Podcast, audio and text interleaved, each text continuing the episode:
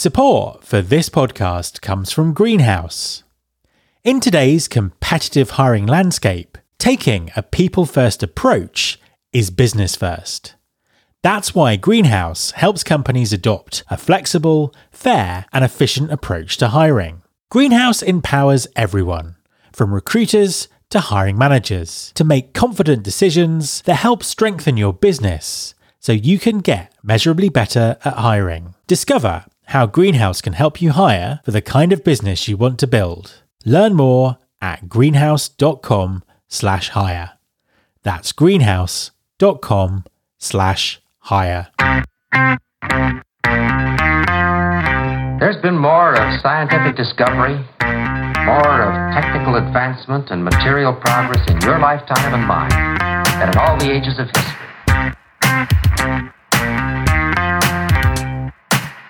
Hi there, this is Matt Alder. Welcome to episode 569 of the Recruiting Future podcast. Three and a half years on from the first pandemic lockdowns, the debate about returning to the office still rages on.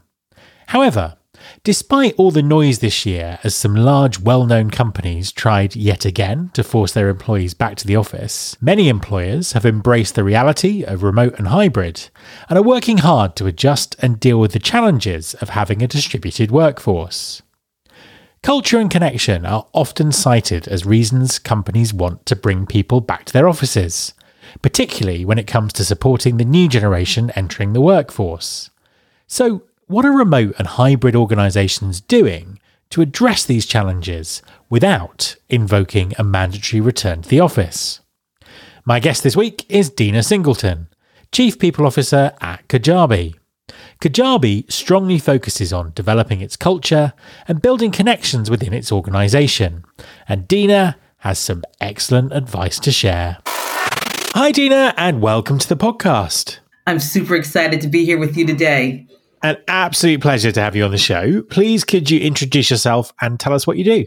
Sure. My name is Dina Singleton, and I am a career HR generalist. I like to say that uh, modestly. I've been doing HR for about 20 years now. I specialize in doing human resources in high tech environments and supporting engineers.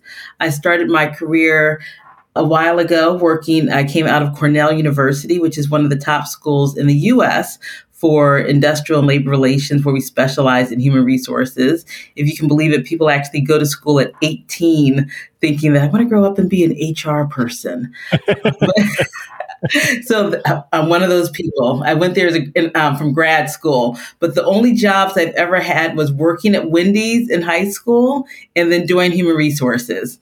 So I started my early career in um, plants. I like to call myself plant life. I used to work uh, for Allied Signal, where we produced industrial fiber and we turned that fiber into carpets. And then I went through Y2K and the big tech boom there, where we were so afraid that going to 2000 would crash computer systems everywhere. And I worked for one of the first all online banks. I then went and did um, more industrial work. And then I spent 10 years of my career at Microsoft, which was phenomenal because working at Microsoft is like getting an MBA every day. Um, I was one of a thousand people in their HR organization, and it was phenomenal.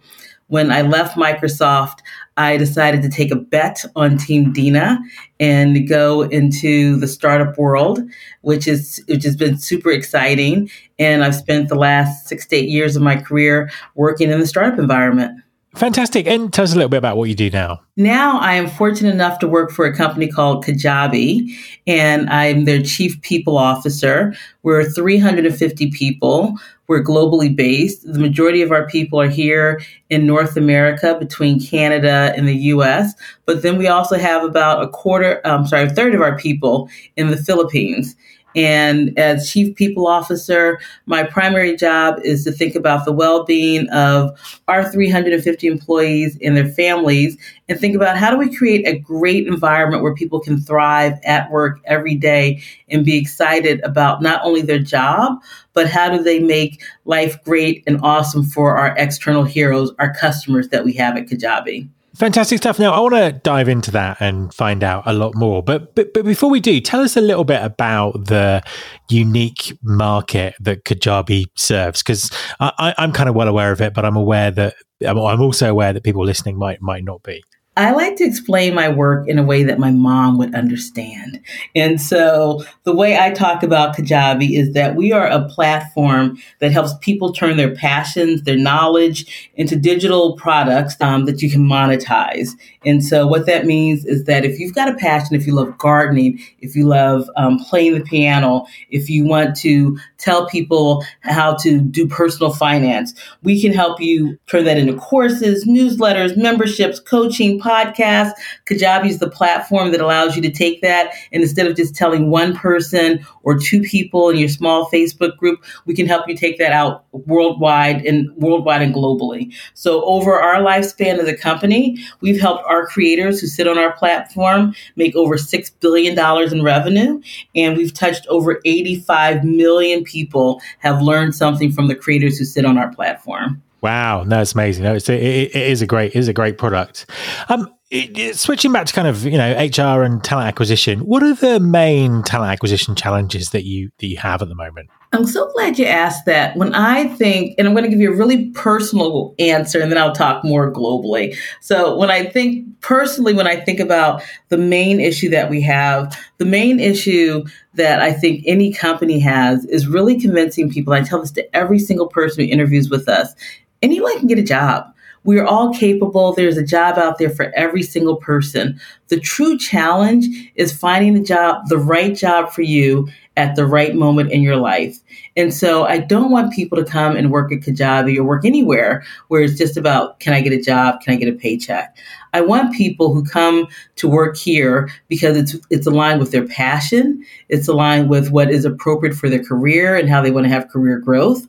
And we are a place where we can serve them as much as they can serve our our heroes and our customers. So finding that right alignment where at this place in your career, this is the place where you can have growth and we can be of service to you as a company. So that is the biggest challenge that we have is getting people to understand that it's not about the job is not the prize, the right opportunity for you is the prize. And how do you uh, how do you do that? And what what are the ways that you kind of get that across to people? We are super careful in our interview process.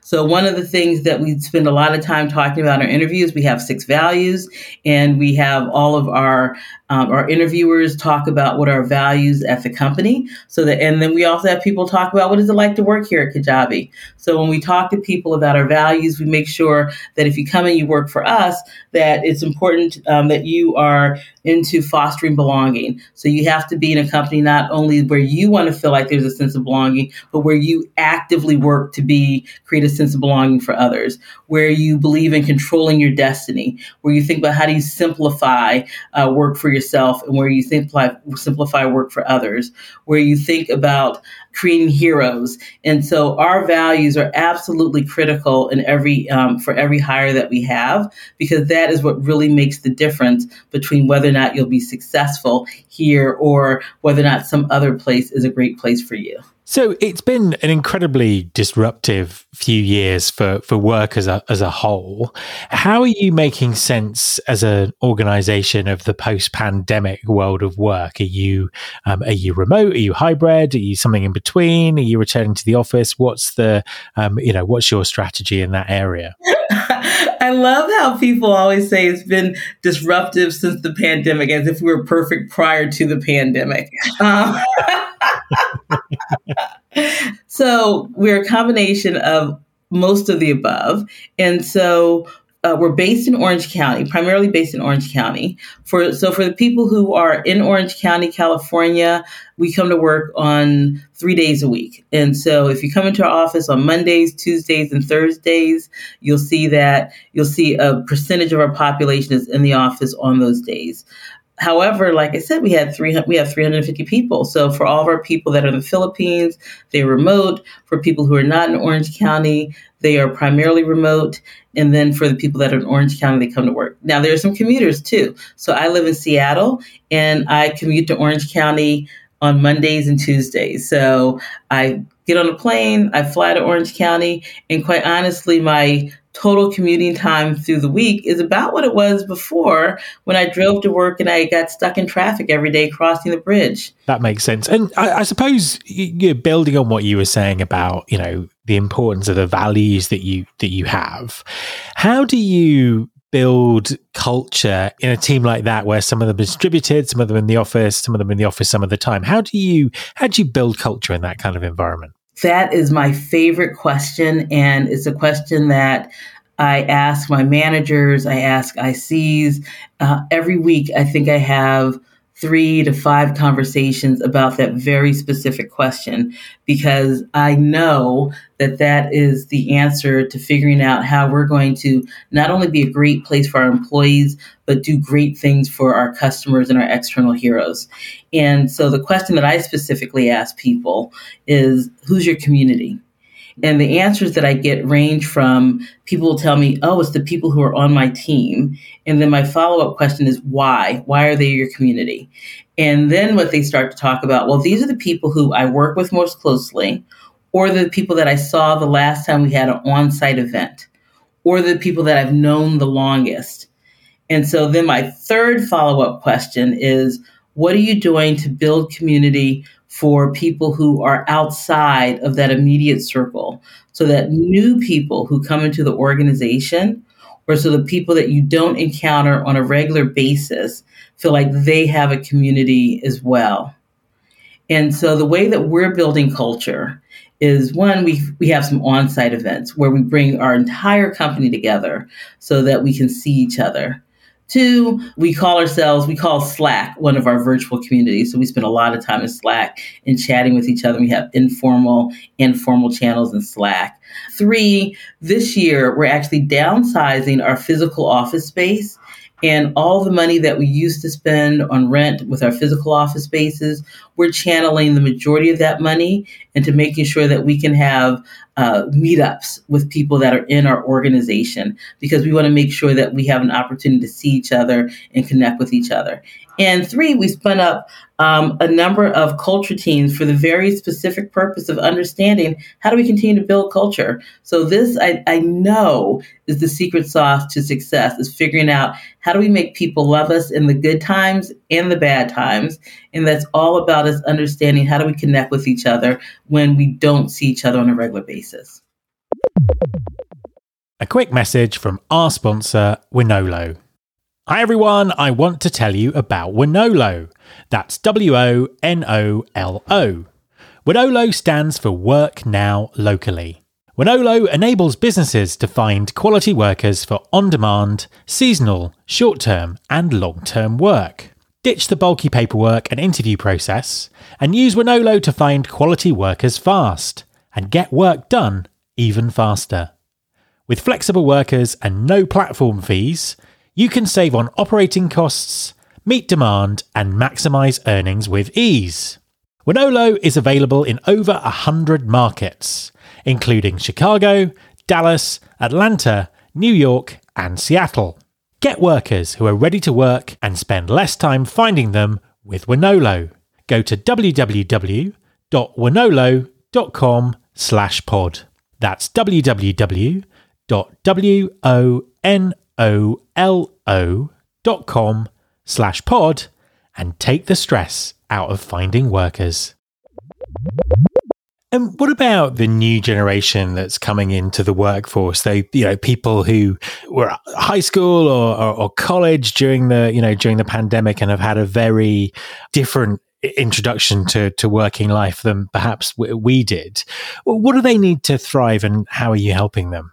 Yeah, those are some of the people, Matt, that I worry about the most because they missed some pivotal developmental moments that we had. So if you think about it, this generation that's coming through the workforce right now, they missed graduation. So they, as, um, as high school seniors, they missed that moment um, that year when they all came together as seniors and they um, went to work together and they learned what was it like to work together in an, an, environment.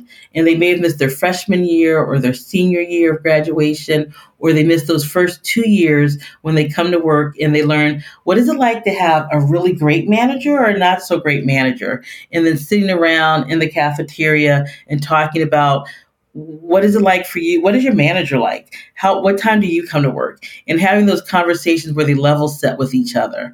And so we've got to figure out, and I think it's the company's responsibility and our managers' responsibilities to figure out how do you bring that generation of employees into a work environment successfully. So for us, it's a little bit of an extra lift, but it's an extra lift that we're glad to take on. So it means giving them onboarding partners and, you know, whenever you do an onboarding partner, it may or may not work when it's formal. And so we have a formal onboarding partner, and that's someone who you walk through your first couple, your first 30, 60, 90 days with.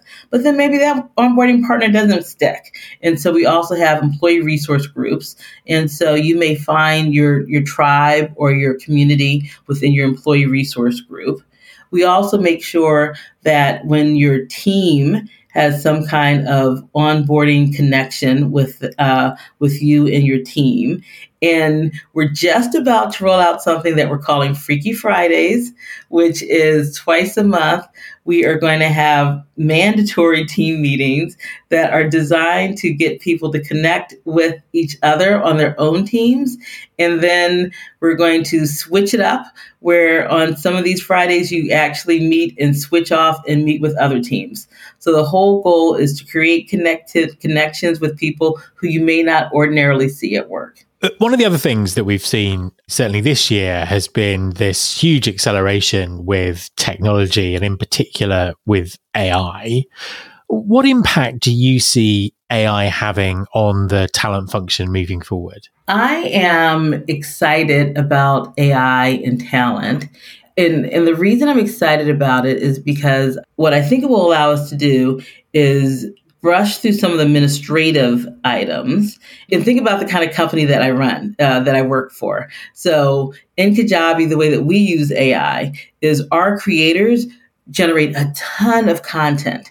And so we use AI, we just started rolling this out. So we use AI to help them sort through their content and then create little snippets so that they can have commercials, so that they have better ways of connecting with their customers. And so I would like to use our AI technology so that I can take the, the content that we create in HR instead of asking my employees to say, oh my gosh, read through all of this stuff, they can I can use AI to generate snippets of information so that it's easier to digest. So the same technology that we use with our heroes that make our heroes connect better with their customers, we can use AI so that we can connect better with the people that we're recruiting and our internal customers at all um, as well. So AI is a tool that we can use in order to accelerate our ability to connect with people.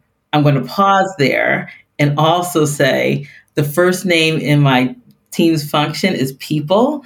And so this does not mean that we are letting go of our responsibilities to connect with people one on one. That will always be part of our people function. And I suppose that that leads nicely on to my final question, which is, you know, we've talked a lot about uh, work and culture and community and things that have changed. What do you think the future looks like? What what's work going to look like in five years' time? I know, I know it's an impossible question to answer, but just interested in terms of your perspective, your view, or what you hope might happen. The number one thing that I think will happen in five years' time is that we're going to have to get even better at how managers lead organizations. What, what this reminds me of is, uh, and I've spent a long time in technology, and it used to be that um, you could be in technology, and the fact that stock prices for our companies were rising so fast, it, it erased a lot of the sins of bad management because stock prices were rising fast, and that was a great thing for everyone who worked in technology. And then when stock prices slowed down, we found out that we had to get really good at being great managers in order to retain our people.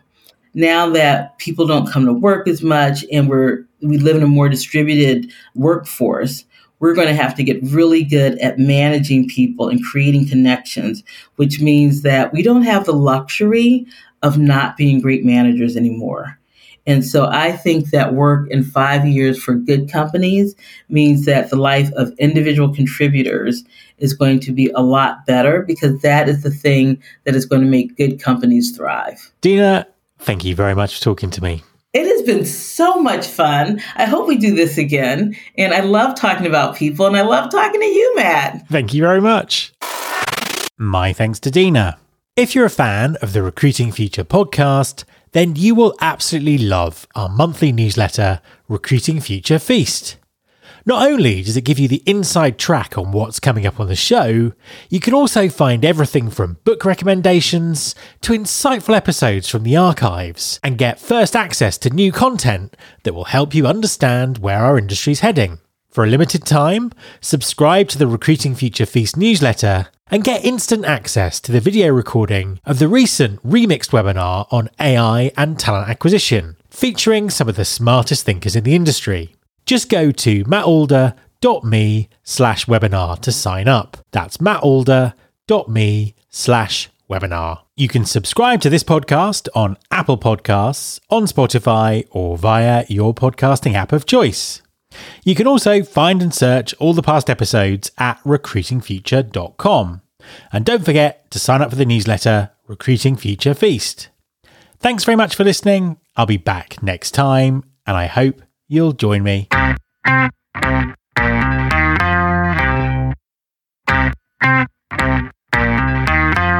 This is my show.